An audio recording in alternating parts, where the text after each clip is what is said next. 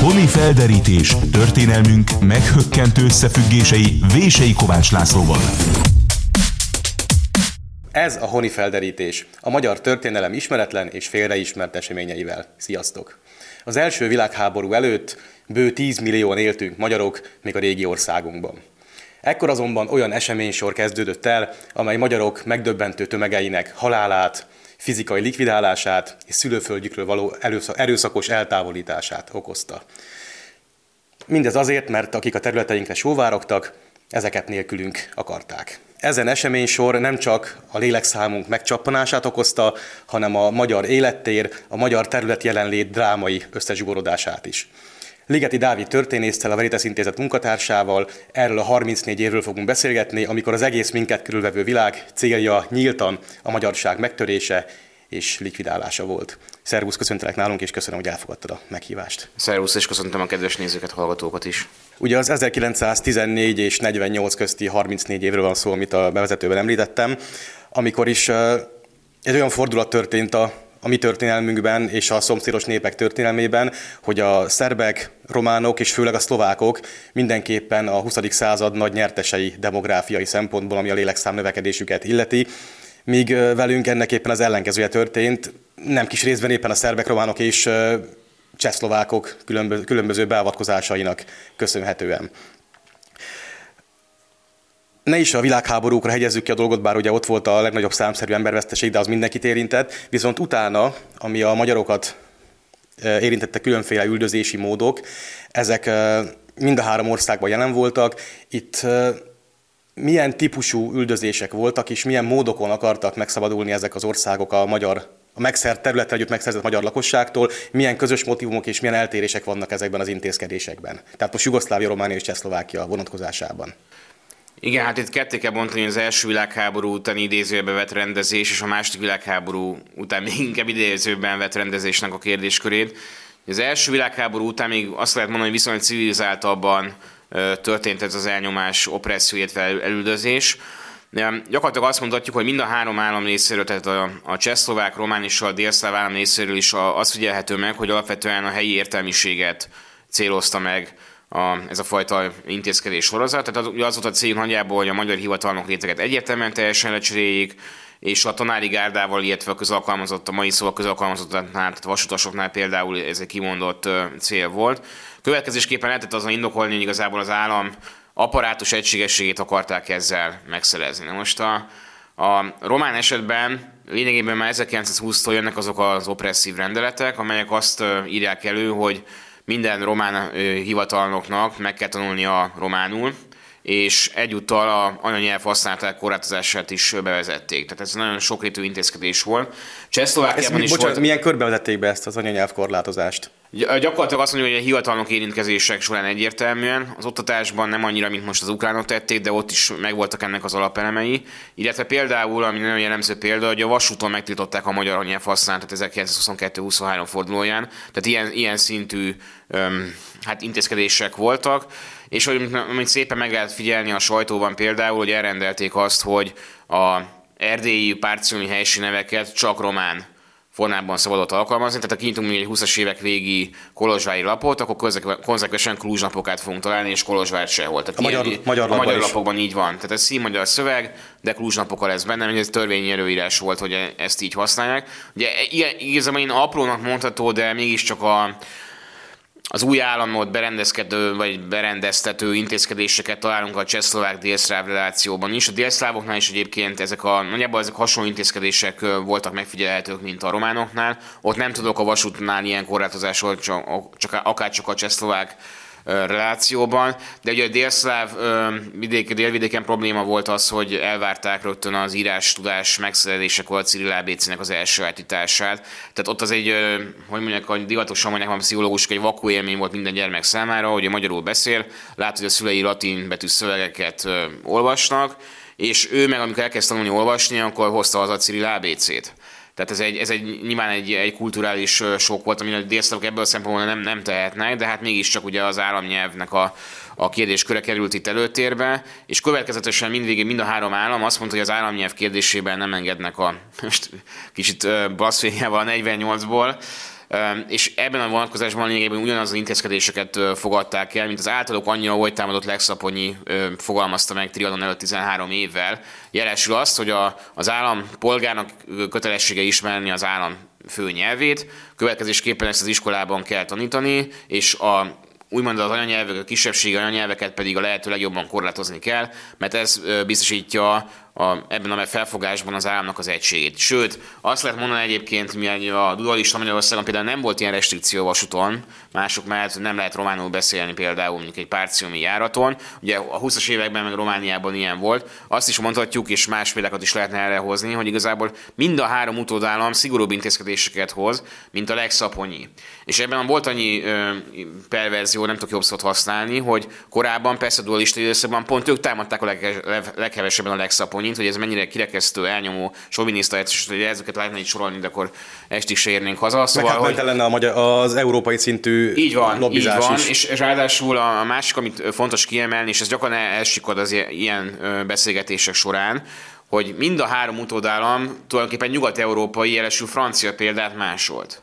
Hiszen azt látjuk, hogy amikor a franciák visszafoglalják ezt a Szotalinget 1918 végén, szinte rögtön ugyanilyen jellegű intézkedésekkel olvasztja vissza magába hogy ezt a két tartomány provinciát az országba, tehát radi, radi, radikálisan korlátozzák a német nyelv használatának lehetőségét. Ugye a helyi elzászi nyelv dialektusait is korlátozzák, csak a franciát fogadják el lényegében mint összekötő közvetítő nyelv, és az egyetem foglalásokban is, ami a mi területünkön is megnyilvánult, hiszen ne felejtsük el, hogy lényegében két Magyarország egyetemnek is, sőt, hogyha precízebb akarok lenni, akkor egy főiskolát is hozzászámolva. Tehát három felsőoktatási intézménynek kellett elhagyni az utódállamokat. Ez Pozsony Kolozsvár és Pozsony Kolozsvár és a Selmecbányai Akadémia, de ez igazából nem egyetem volt, hanem idézőbe véve csak főiskola, de felsőfokú képesítés jelentett. Szóval ezenek a menekült intézményeknek a sorsa az jó mm, párhuzamba hozható a Strasburgi Német Egyetem sorsával. Tehát azt, azt is lehet mondani igazából, hogy a csehszlovák, román, délszláv fél hivatkoztatott arra, hogy igazából csak másolják, hogy a nyugat-európai francia példát. És az demokrácia. Ez, és ez, és ez demo, persze ez mindez demokrácia, a demokrácia égisze alatt történik, a jogi és igazságosság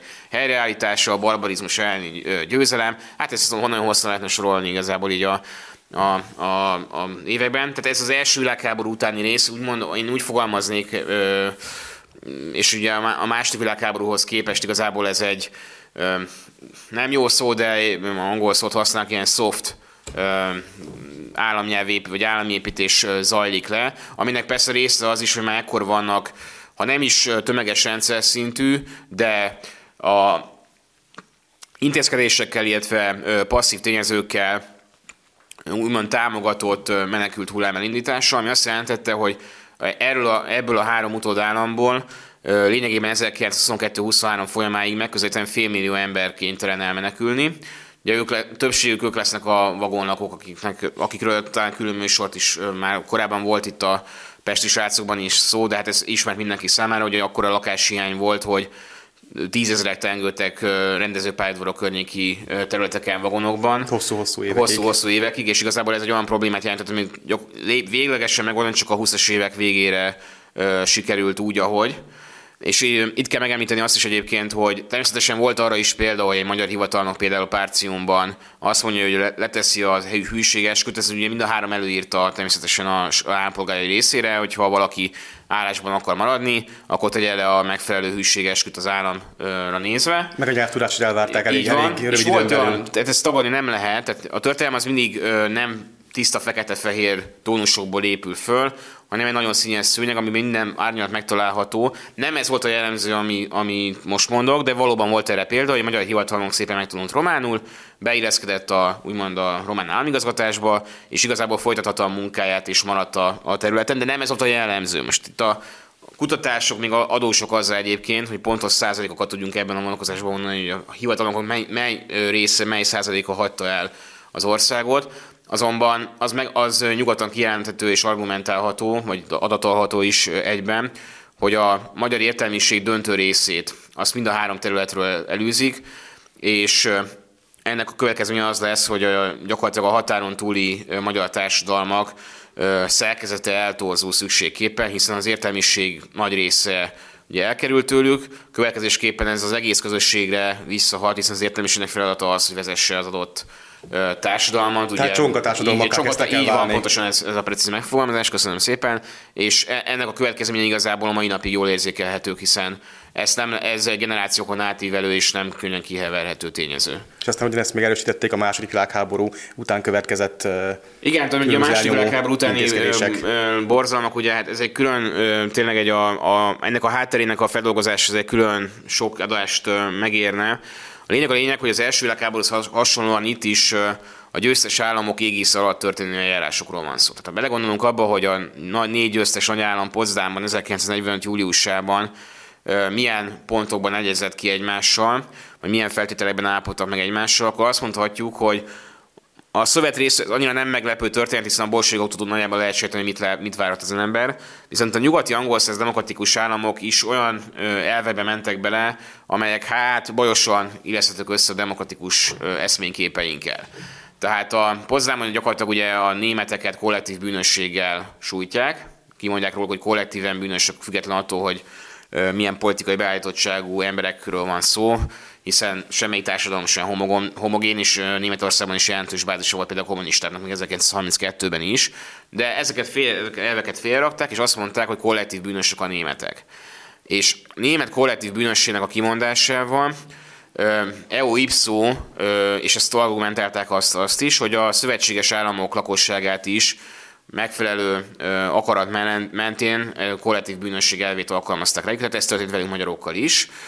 És ugye a Potsdam gyakorlatilag megadja a, a keretrendszert, illetve a mozgásteret a győztes államoknak, itt első mi térségünkben a Szovjetuniónak, hogy úgymond a saját elképzelése szerint mindenfajta demokratikus elvet féltéve úgymond rendet csináljon, és ezt teszik a utódállamok is, amit tehát tulajdonképpen ez a felhatalmazások van, vagy mondhatnám jogszabályi determinációnak is.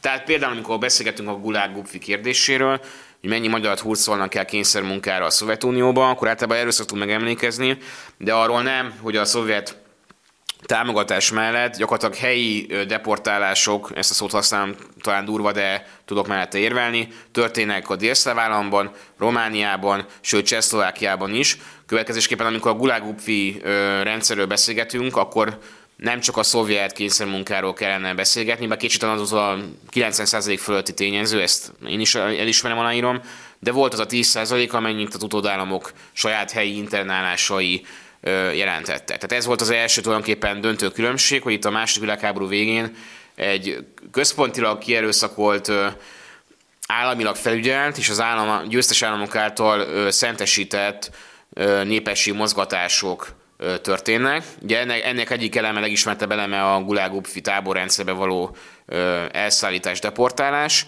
Ugye beszéltem röviden ezekről a helyi jugoszláv, román, csehszlovák internálásokról, és ezeken túl még ott vannak azok a népesi mozgatások, amikor nem egy munkatáborba viszik el az illetőt, vagy illetőket, hanem az a cél egyszerűen hagyja el a szülőföldjét, és kerüljön át a ismét Csonka Magyarországra. Tehát igazából ez volt a, a történetben a, a fő vezérfonál. Most itt jellemző a helyzetre egyébként, hogy csak lássuk, hogy milyen barbarizmusok történnek itt, hogy amikor a románok ugye visszaszerzik Észak-Erdélyt 1944 második felében, akkor néhány héttel később a szovjeteknek vissza kell venni a katonai közigazgatását Észak-Erdélynek. Azt mondják, hogy nem a románok csinálják, mert gyakorlatilag ahogy megérkeznek az Észak-Erdélyi vármegyékbe, erőszakos cselekmények történnek tömegesen, amiket a román haderő hajt végre. Tehát mondjuk egy vérengzések. Vérengzé, így van, vérengzések és kisebb, de jelentős mértékű népírtások is, tehát a helyi, helyi lakosság kiírtása, és maga a szovjet katonai vezetés ítéli meg úgy, hogy ezt nem szabad most ebben a fázisban tovább folytatni, mert egyrészt nem, nem kellően szilárd a frontvonal, másfél törekedtek volna arra, hogy valami fajta nyugodtabb hátországa legyen a, a három ukrán frontnak, ami Kárpát-medencében harcol. Hát ugye ez az észak-erdélyi rész, főleg itt a mániugárdáknak a tevékenységéről kell megemlékezni. Gyakorlatilag itt egyértelműen az volt a cél, hogy bosszút álljanak a az Észak-Erdélynek az elcsatolását, ami négy éve korábban következett be. Ugye tudunk olyan megrázó esetekről, hogy gyakorlatilag úgy végeznek ki idős magyar asszonyokat, amíg a mi atyánk elmondására sem oldják ki kötelékeit, nem egyszerűen agyonlövik őket ott helyben. De hát ugye ebben az időszakban nem is ez a román elnyomás volt a legborzasztóbb, hanem a délvidéki szerb, jugoszláv partizánok akciója. Most Ez egy, ennyire ne vagyunk előre, még lesz szó, de akkor menjünk tematikus sorrendben és az időrend mellett. Igen. Tehát a, a különböző magyar ellenes intézkedések és likvidálási módoknak a legdrasztikusabb módja az a tömeggyilkosságok, helyi népírtások. Ezekre egyébként volt példa az első világháború után is, meg a második után is, talán a, a kettő léptékében különbözik egymástól, de most akár csak gondolhatunk az első világháború végjátékában a körös tárkányi román népírtásra, de például Csehszlovákiában, mikor elfoglalták Pozsont és Csehszlovák légiósok, legionáriusok, utána ott is tüntetők közélőtek, ott is tucatjával haltak meg emberek. Úgyhogy azért voltak ekkor is ilyen különböző, akár rendfenntartási, akár csak ilyen, hát mondjuk így, ne hallgassuk el, élvezetből történt népírtások a, a hódító országok részéről. Az első világháború végén ez milyen léptékben, lépe, milyen léptékben Tehát, volt jelen? Itt az, az, az, az, az lényeges kiemelni ebben a vonatkozásban, hogy az első világháború végén is talán helyesen mondta például a Köröstárkány esetét is, hogy akár hát, a az apátfalvi mészállás esetét is említeni, de itt, itt azt látjuk, hogy nem központilag kiadott ukázról volt szó, tehát itt a helyi hadosztály parancsnokságnál szakadt meg valami, vagy helyi szakasz vagy zászlóaj lép úgymond akcióba, de nem volt egy ilyen központi engedély erre beadva ilyen szinten, mint a második világháború után történik, hogy összegyűl a négy nagy államférfi, és gyakorlatilag azt mondják, hogy itt a amit fog történni, azt legitimáljuk teljes egészében. Tehát ez, az első világháború végén azért ez nincsen így, bár kétségtelen, hogy állami befolyás itt ki lehet mutatni, és a sortüzekérés is egy ilyen terület például. Hát meg ugye a szimbolikus térfoglalás is nagyon fontos egyébként. Tehát ez mind az első világháború után, mind a második világháború után jelentkezik. Ugye az első világháború után a leglátványosabb példa erre Pozsony esete, ahol a bevonult csehszlovák legionáriusok tényleg törekednek arra, hogy ezt a várost a magyar, legfőképpen magyar, de ugye német múltja is volt ennek a városnak. Most ezeket az emlékműveket, szobokat szisztematikusan pusztítják, tehát szépen mennek sorban ilyen értelemben, és hát nem véletlen, hogy az akkori lelkesedésből és egy teljesen új világ keletkezzen. Ugye a Bratislava, később befutó Bratislava név mellett nagyon komolyan megfontolták a Wilsonovo Mesto, mondjuk Wilson City vagy Wilson város nevet is, tehát ez jelzi, hogy milyen léptékű volt itt a, ez a fajta hát úgy, úgy vettek, hogy új korszak kezdődik, és ez teljesen egy új, új fejezetet nyit a városok történelmében is. Tehát valóban az első világháború végén is történtek ilyen atrocitások, Viszont ezek volumene azért messze nem közelítette meg a második világháború követő borzalmakat. Igen, mondjuk egy eleve egy ilyen kedves kis epizód, hogy a, a szlovák sovinizmus még máig is a Csernovái sortüzet olvassa a magyarok fejére, ami egy, egy rendfenntartási tömegbelövés volt az e, századforduló környékén. 1907-ben, igen, 1907-ben, igen, igen. Még a Pozsony elfoglalásakor csak a tüntetést e, osztatásakor több magyar lőttek le a csehszlovák hatóság után, és ez csak egy mozdulat volt a többi e, tömegbelövés mellett. Akkor a második világháború után, most akkor ott is csak először szorítkozzunk a, a konkrét népírtási eseményekre, hogy melyik ország ebben milyen, nyilván ebben, tehát tudjuk, hogy Szerbia volt ebben a leg, leg, igen, leg, legdrasztikusabb, de azért igen. a többi helyen is történtek ilyen. Már volt itt műsorunk egyébként a csehszlovákiai intézkedésekről, ahol szintén azért alig, hanem ezrével ölték a magyarokat, németeket, bár a tömegsírok még máig nincsenek feltárva. Ez is beszédes, hogy még mindig nem tudták, nem lehetett föltárni őket, tehát nincs egy komoly szándék a föltárásukra, meg a, meg a bűnök kiteregetésére. De itt milyen léptékű veszteség érte a magyarokat a, csak a népírtások tekintetében a két világháború végóráiban? Igen, azt, azt mondhatjuk, hogy ebben nincsen tudományos konszenzus a mai napig. Ugye például a délvidék esetét, ha említjük, ott azt lehet mondani, hogy a magyar-szerb közös történészi vegyes bizottság nagyságrendileg 15 ezer főben határozta meg, vagy tudta kimutatni úgymond a magyar veszteségeket. 15? 15 ezer, igen. Hát igazából de, ilyen 30-60-ról szól így van, a Így van, de még egyszer mondom, hangsúlyoznom kell, hogy ez a magyar-szerb közös történészvegyes bizottságnak volt, hogy egy ilyen, hát hogy fogalmazzak szebben, vagy szépen, tehát egy ilyen diplomatikusan konstruált, vagy nem tudom, megállapított érték. A valóság az ennél magasabb, tehát 45-50 ezer főre teszi a mérvadó kutatása az ott megöltek létszámát. Tehát ez volt messze a legvéresebb ilyen szempontból a három, orsz, a három utódállam közül a délszláv terület. Erdély és a felvidék vonatkozásában kisebbek ezek a számok. Erdély esetében nagyságrendileg egy 5000 fölüli kőszámról lehet olvasni, és a csehszlovák relációban is nagyságrendileg egy ekkora érték figyelhető meg. Itt azonban különbséget kell tenni abban is, hogy a délszlávok idézőbe véve az internás eszközével kevésbé éltek. Tehát a másik két államban a román királyságban, vagy akkor már utána Romániában csak szimpán, illetve Csehszlovákiában az internátok mértéke volt a magasabb, és a csehszlovák internálás, tehát hogy a, a felvidéki magyarság Csehszlovákia, még pontosabban döntően Morvaországi vagy Csehországi internátjainak a száma, például nagyságrendileg 50 ezer fő körül szóródik, és a erdélyi ö, érték pedig a 80 ezer főre tehető. De itt hangsúlyozni szükséges, hogy még ez, a, ez, Duna, ez Duna-Delta, ugye? Igen, igen, döntően a Duna-Delta. Itt a, azt kell hangsúlyozni, hogy a történetudomány még adós azzal, hogy ezek a, a számok ö, még pontosítás, pontosabbak legyenek, illetve, hogy bemutassák hitelesen ezeknek az elszakadt vagy elszakított ö, lakosság részének a sorsát, ö, fátumát, tehát itt még azért ö, sok feladat áll a jövő történészei előtt. Ö, lényeg a lényeg, viszont, amit a, előbb már hangsúlyoztam, hogy ami történik opresszió, azon mint tulajdonképpen ott van egy nagyhatalmi megállapodásnak a pecsétje. Tehát ez, ez, ez teszi a második világháború utáni helyzetet súlyossá. Ligeti Dávidnak köszönöm szépen a részvételt, nektek köszönöm szépen a figyelmet, remélem meg tudtok nyugodni a műsor után, nekem egy kicsit nehéz lesz. Jövünk jövő héten is, sziasztok! Politikai pankráció, harc a PS stúdióban. Sziasztok, ez itt a 2024 első politikai pankrációja és műsorvezető hiányában, mert néhányan még a szilveszter fáradalmait pihenik ki. Baló Gábornak és nekem lesz a feladatom, hogy valami verekedést prezentáljunk itt a nézők nagy örömére a politikai kérdésről. Mind veszünk össze, mit hoztál? Hát én egy ilyen igazi jó ö, ö, politikai pankrációt hoztam, ami az év elején az egy elég komoly szabbirkózás kezd kibontakozni, az pedig ugye az agglomerációs közlekedés kérdéseit Budapesten, Ugye ennek az a története, hogy 2015-ben a az agglomerációs közlekedésnek az a része, amely Budapesten kívüli részeket is érint, tehát például a HÉV, meg azok a buszok, amik kimennek a környékbeli településekre, azok átkerültek állami kézbe, tehát az önkormányzat a főváros kezében levő BKK kezéből átkerültek a Volánhoz, meg a MÁV-hoz. Na most ugye ezek az intézmények viszont kormányirányítás alatt vannak, nevesen ugye most a 2022 óta Lázár János minisztériuma alá vannak ezek utalva. Bocsát, Azért egy zárójelet, egy zárójelet, tehát emlékszem 2015-ben, 16-ban született ez a döntés, de 15-ben az egész vita az arról szólt, hogy miért kell a fővárosnak ezt a terhet is elhordozni a vállán, hmm. miközben ez kormányzati feladat, hogy az agglomerációba megszervezze az utazást.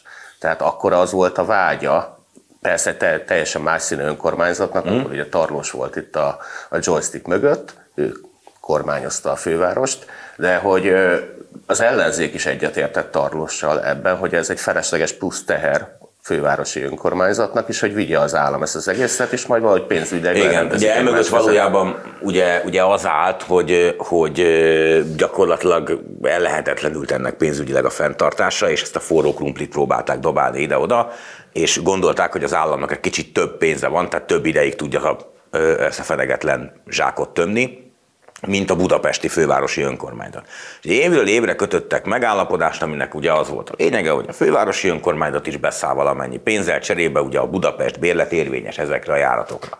Na most miután ez ugye most nem sikerült ez a megállapodás, ezért most még az is lehet, hogy mondjuk a Csepeli hévre is mondjuk egy MÁV jegyet vagy bérletet kell majd váltani. Mert hogy ez itt hivatalosan ugye a MÁV kezelésében van. És ha ez nem állapodik meg a BKK-val, akkor ez olyan, mintha egy ilyen flirt vonaton üldögélnél Persze, a, akár idáig is eljuthat ez a vita, de én inkább azt látom, hogy most a csipefutamot játszák, tehát hogy rohannak egymás fele, és kikapja először félre a kormányt. De mivel nem sokára választások lesznek, ezért az önkormányzat most erősnek akar mutatkozni, mert hogy tetszik, nem tetszik, a Karácsony Gergely a felhatalmazását jelentős részben arra kapta, hogy a középső ujját mutogassa Orbán Viktornak. Budapest egy ellenzéki bástya. Mutassuk meg, hogy nem Orbán irányítja az egész országot, ahol Biztos lehet bele. Igen. Nem biztos, hogy a szavazóktól is. A, Tehát azért ez egy... a budapesti szavazóknak egy jelentős része, nem azt mondom, hogy a többsége, de egy megkerülhetetlen része, részét annyira nem foglalkoztatják Budapest város problémái, mert csak így átmennek rajta, hanem őket tényleg azt foglalkoztatja, hogy legyen valaki, aki egy, beszól a kormánynak, kettő, adott esetben sérelmeket tud nekik szállítani. Hogy amikor este hazamegy, bekapcsolja a tévét, akkor tudjon dühöngeni, hogy hát ez a Galán Orbán Viktor megint mit csinál. Hát elveszi tőlünk az agglomerációs közlekedést. Ez minket érint, anyus? Nem, hát mi fent lakunk a budai hegyekben és autóval járunk. De hát akkor is dühítő. Hát hogyan csináltat velünk ilyet az Orbán? Persze, egyébként ez akár minden országos kérdése igaz, hogy, hogy addig, hogy tehát attól még füstölöghetsz valamin, hogy nem érint téged szó szerint. Persze, a másik, meg véleményed lehet róla, de egyébként szerintem lehet, hogy politikai értelemben erre kapta a felhatalmazást. Olyan szempontból sokan ilyen indulatok által vezérelve szavaztak rá, de az biztos, hogy a csávónak nem az lenne a dolga, és nekem meggyőződésem, hogy Lázár Jánosnak sem az lenne a dolga, amit ebben a történetben csinál. Hát én azt látom, hogy itt egyik vezető sem látja el a feladatát. Hát igazából ilyen egóknak a, a csikengénye van. Hát a, mert a Lázár az 9,6-ról 8,4-re engedte, hogy lealkudják az éves tiszteletdíját az állami szolgáltatásnak.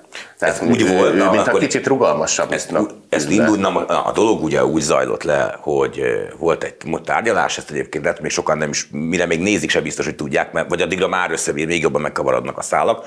Amit jelenleg tudunk az az, hogy volt egy tárgyalás.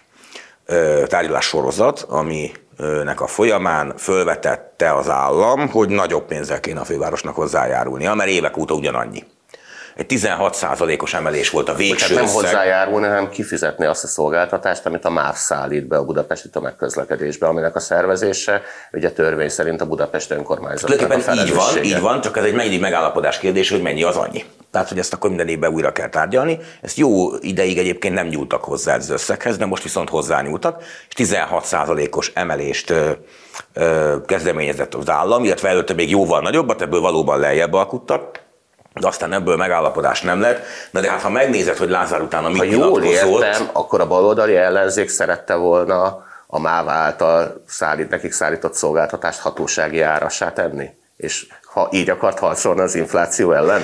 A hatósági ár mindig akkor fajn, amikor te vagy, te vezetsz valamit. Tehát akkor mindig rendben van, amikor te szabod meg az árakat. Amikor nem te szabod meg, akkor mindig bolsevizmus. Tehát ez, ez, ez általában így szokott lenni oda-vissza. Na most, ami az igazán érdekes egyébként, ez szerintem ad, és ami átlátszóvá teszi ezt a sztorit, az, azok a nyilatkozatok. Mind a két főszereplő, itt Lázár is, meg Karácsony is szerintem nagyon átlátszóan viselkedik abban a szempontból, hogy az érveik mennyire nem arról szólnak, amiről a vita. Hát az Index cikkéből kellett megtudnia az ország közvéleményének, hogy egy, sok mindent tudtunk meg, még erre visszatérhetünk, az a Tiborral szorosan egyeztetve című fejezet azért szerintem megér még egy misét, de ezt mindjárt kifejtem. Szóval, hogy alapból az index cikkéből tudtuk meg azt, hogy ez a vita tulajdonképpen miről szólt arról, hogy az állam szerette volna a főváros nagyobb pénzt fizet ezért a szolgáltatásért. Ez Lázár János nyilatkozataiból se derült ki, mert abból az derült ki, hogy Lázár János még mindig ki van készülve azon, hogy a fővárosnak mennyi pénz jut, bezzeg a szegény vidéknek meg nem. Ugye ez Lázárnak egy régi veszőparipája, tehát ő megint elővette egy olyan politikai kártyát, amit, amit ő előszeretettel húz elő. Ez egyébként bizonyos tekintetben még a kormányon belül is egy ilyen sajátos ö, ö, ö, ilyen, de, ilyen... De van ezt ilyen mémben lehetne kifejezni, az amikor a, a, a Gulyás Gergő mondjuk azt mondja, hogy a kormányinfo, hogy teljesen hamisak azok a vádak, hogy Budapest kormány, vagy ö, a kormány Budapest ellenes lenne, és akkor hirtelen megjelenik Lázár János, azt mondja, fog meg a sörömet. Igen, igen, igen, igen. Igen, hát ezt vállalja, hogy neki az a küldetése, hogy igazságosabban osszák el a javakat. Ez egy hát nem tudom, egy 100 éves vita, vagy 130 éves lassan, tehát amióta Budapest létezik, akkor 150, most már az, azóta ez egy létező vita, és szerintem soha nem fog nyugvópontra jutni, de nagyon jó kis politikai tokeneket lehet gyűjtögetni belőle, és Lázárnak éppen vidéken kell szavazókat gyűjteni általában, tehát neki, neki ez a jó. Nyilván Karácsonynak pedig a kormány áldozatának szerepében való fürdőzés jön jól, és nagyon érdekes, hogy az ő verziójából sem tudtuk meg, és és most még annyi, hogy az ő verziójából sem tudtuk meg, hogy ez a vita erről szól, mert ő meg ugye gyakorlatilag annyit mondott erre, ami szerintem bár az év legjobb politikai nyilatkozata volt, amennyiben a humorfaktor tekintjük a politikai Hogy ő nem is érti ezt az egészet. Hogy ő nem is érti ezt az egészet. Hát ő adott utasítást a Drazsénak. De most hát elméletileg igen, ez az egyik dolog.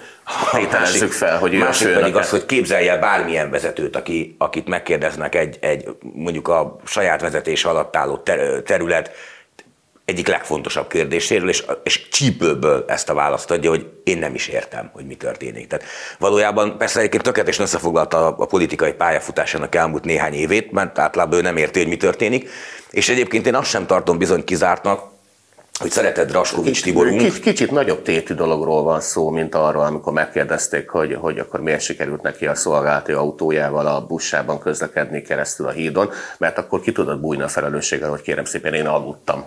Igen. De, de mondjuk a, az most Egyesített Budapest volna. bérlet kérdése az, hogy, a, hogy, hogy, hogy speciál, mindig magamból indulok, hogy rendkívül önző ember vagyok, tehát az, hogy érdene nem járok, oda nem érdekel, hogy ezt hogyan oldják meg, de az, hogy a Cseperi hév működjön, meg a nyugatinál fel tudjak szállni a vonatra, amivel 14 perc alatt ott letesz a Kispest stadion mellett, arra nekem szükségem van, anélkül, hogy nekem külön egy bódikba kéne sorban állnom.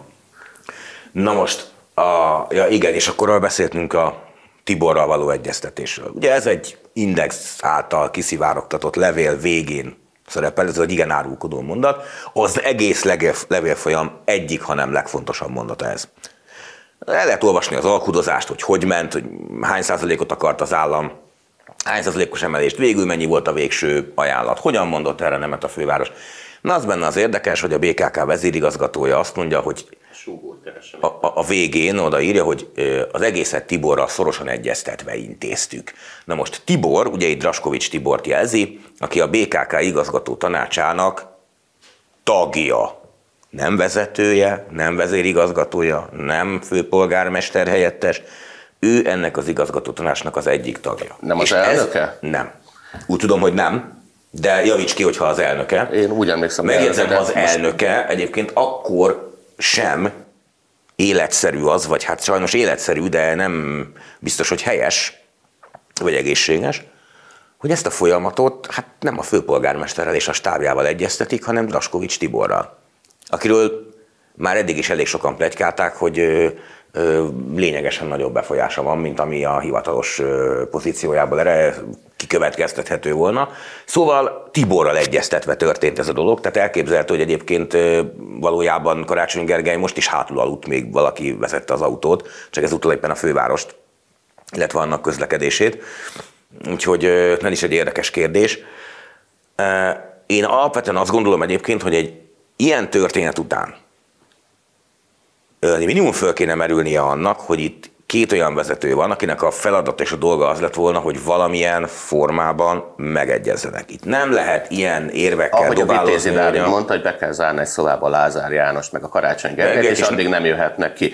De pontosan, én, én, én ezt támogatnám. Van még egy vonal, ami, ami nekem kicsit így megragadta a képzeletemet, hogy ez a Drazsé visszahozott valamit a 90-es évekből.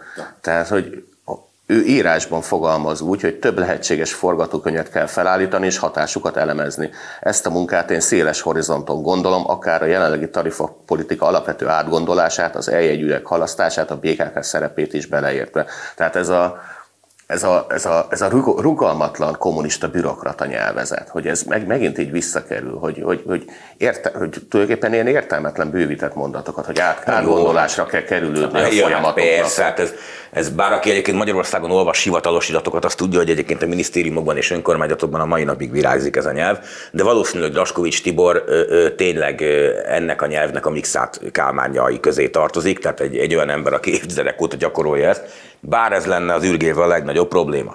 E, tehát az a lény, én azt látom, hogy ha itt márciusig nem lesz megállapodás, akkor itt alapvetően két bukott ember lesz.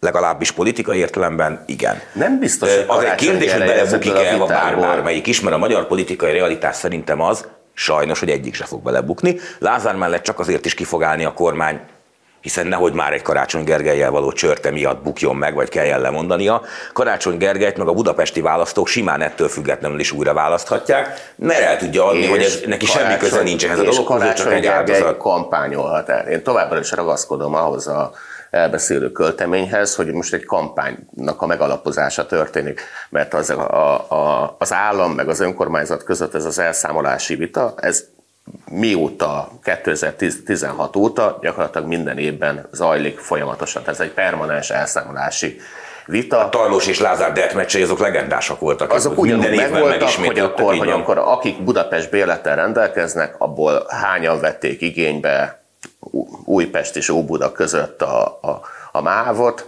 a vonatot, és akkor ebből mennyi kell az egész összbevételből juttatni. Ebben mindig vitatkoztak, különböző módszertannal számolgatták az utasforgalmat, eltérő elképzelésére, mindig megvolt a vita, ez mai napig is megvan. Az állam például jól emlékszem, hogy továbbra is tartja, hogy a, hogy a utasszámok alapján még valami 2,2 milliárd nekik járna a jegybevételből.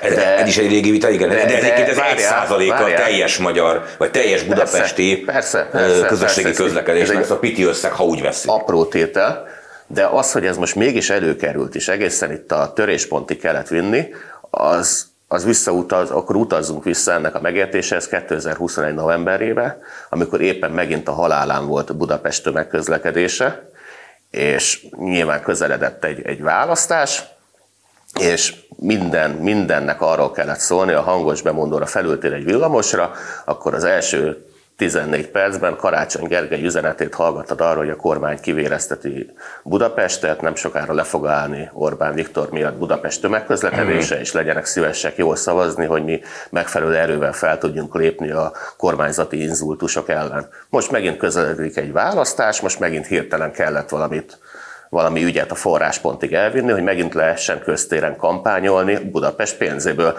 Tehát Budapest gyakorlatilag pont ugyanazt csinálja, mint amit a kormány is csinál, amikor felhívja a figyelmet arra, hogy Karácsony Gergely migránsokat akar betelepíteni Soros György utasítására, de lehet, hogy össze pont nem, de Gyurcsány az egészen biztos. Ha mondjuk ki nem, tehát mondjuk az elmúlt években megnézed, akkor azért ez a vád, ez már lényegében az utolsó ellenzéki párt 300 fős faluban működő pénztárosát is elérte már de kicsit szélesebb körben nézve, vagy szélesebb spektrumba, hogy idéznem itt a klasszikus Drazsé körmondatot, nézve ezt a dolgot, ez a sztori valahol arról szól, hogy, hogy, a, hogy a magyar politika hogyan nem teszi a dolgát. Tehát van egy miniszter és egy főpolgármester, akiknek alapvetően politikai értelemben, már ami a politikai sómisort illeti, elég unalmas melójuk kéne, hogy legyen. Tehát olyan nagyon sok látnivaló ebben nem szabadna, hogy legyen, és ha van, az már baj.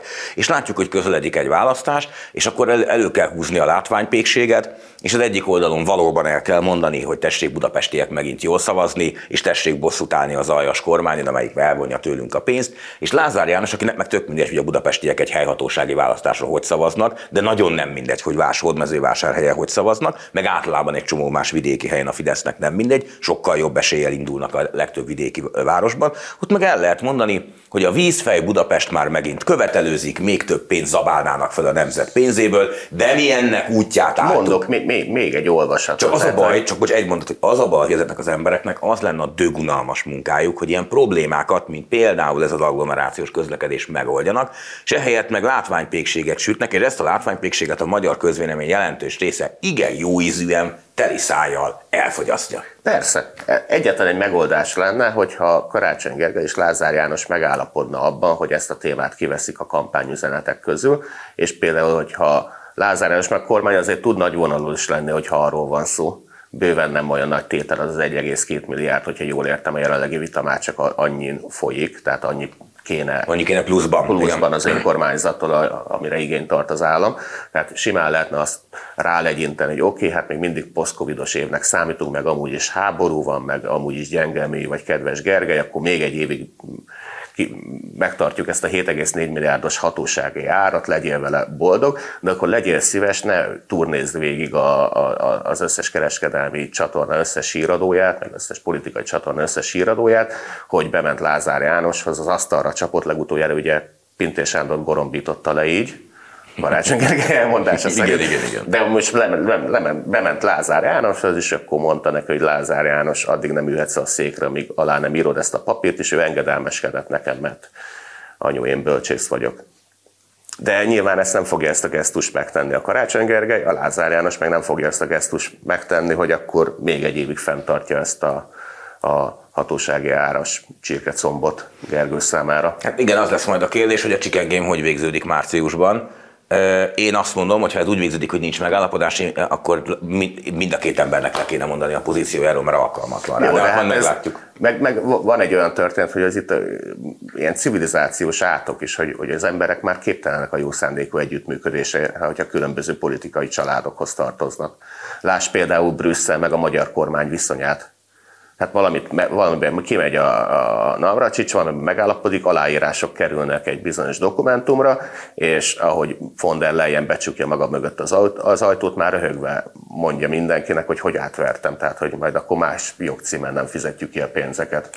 Hát ha van szándék, de hát ugye az a probléma, hogy, hogy nem csak a képesség hiányzik szerintem, hanem a szándék, mert maga a közvélemény jelentős része és a politikai showműsort élvezi az egészben, és nem is akar olyan politikusok, akik, akik megoldják a problémákat, azok unalmasak. Igen. Viszont ha már a, a politikai showműsorról van szó, akkor áttekernék erre az én témámra, nagyon megragadta a fantáziámat. DK feljelentést tesz Poroshenkónak kifizetett 100 milliók miatt oh. címmel jelentett meg január 2-án 10 óra 14 perckor a 444 egy cikket Amiben jó részt, hát a, beszámolnák a DK-nak a közleményéről, hogy itt feljelentést foganatosítottak, mert hogy állítólag azt, hogy amikor Poroshenko elindult ide Magyarországra, később úgy alakult a történet, hogy nem engedték ki a szabad és demokratikus Ukrajnából a volt elnöküket, a, négy, vagy a, a, a demokratikus koalíció ezt úgy fejtette meg, hogy ezt a, ezt a látogatást, ezt közpénzből kifizette a magyar állam neki, tehát adtak néhány, sok 300 valamennyi milliót a Poroshenkónak, hogy jöjjön ide, és a Karmelita korostorba nem tudom, ilyen egy medve és egy furója kíséretében aladjon elő egy táncos esztrád műsor. Tehát a DK... Pedig azért megnéztem volna, az, hogy megírna annyit. Igen. Hát az, azért még gyalog is felmennék a Karmelitába. De most ezt nem fogom itt a telefonon megtalálni, de az a lényeg, hogy a 444 az egy, egy jó nappal később egy frissítés folyamán azért sikerült ebbe a hergerő cikkbe beleírni, mert hogy ők utána meg is magyarázták, hogy tehát ez már nem a DK közleménye, hogy ilyeneket írt a 444 másodikán a cikkbe, hogy két héttel később pedig az ukrán korrupció megelőzési ügynökség közölte, Poroshenko több mint 37 millió rígynyát, több mint 343 millió forintot kapott a magyar kormánytól az Orbán Viktorral való tervezett találkozó előestéjén, amit a magyar pénzügyminisztérium utalt át neki. Tehát ők még ki is egészítették a DK közleményét, de az a lényeg, hogy jó két héttel korábban egy társlapukon, mondjuk a Telexen is megjelent az a hír, hogy Poroshenko a tulajdonával lévő magyar állampapírokat pénzé teszi, hogy ezzel tudja támogatni az ukrán hadsereget. Tehát egy két hete tudták, hogy az, amit leírnak, meg az, amiért a demokratikus koalíció feljelentést tesz, abban egy büdös szó nem igaz, de azért a hergelő cikkeknek azóta is záporoznia kell, hogy Orbán Viktor 300, majd 350 millió forintot fizetett Poroshenkónak, hogy a medvéjében a forujájával jöjjön. Köszönjük szépen a figyelmet, sziasztok!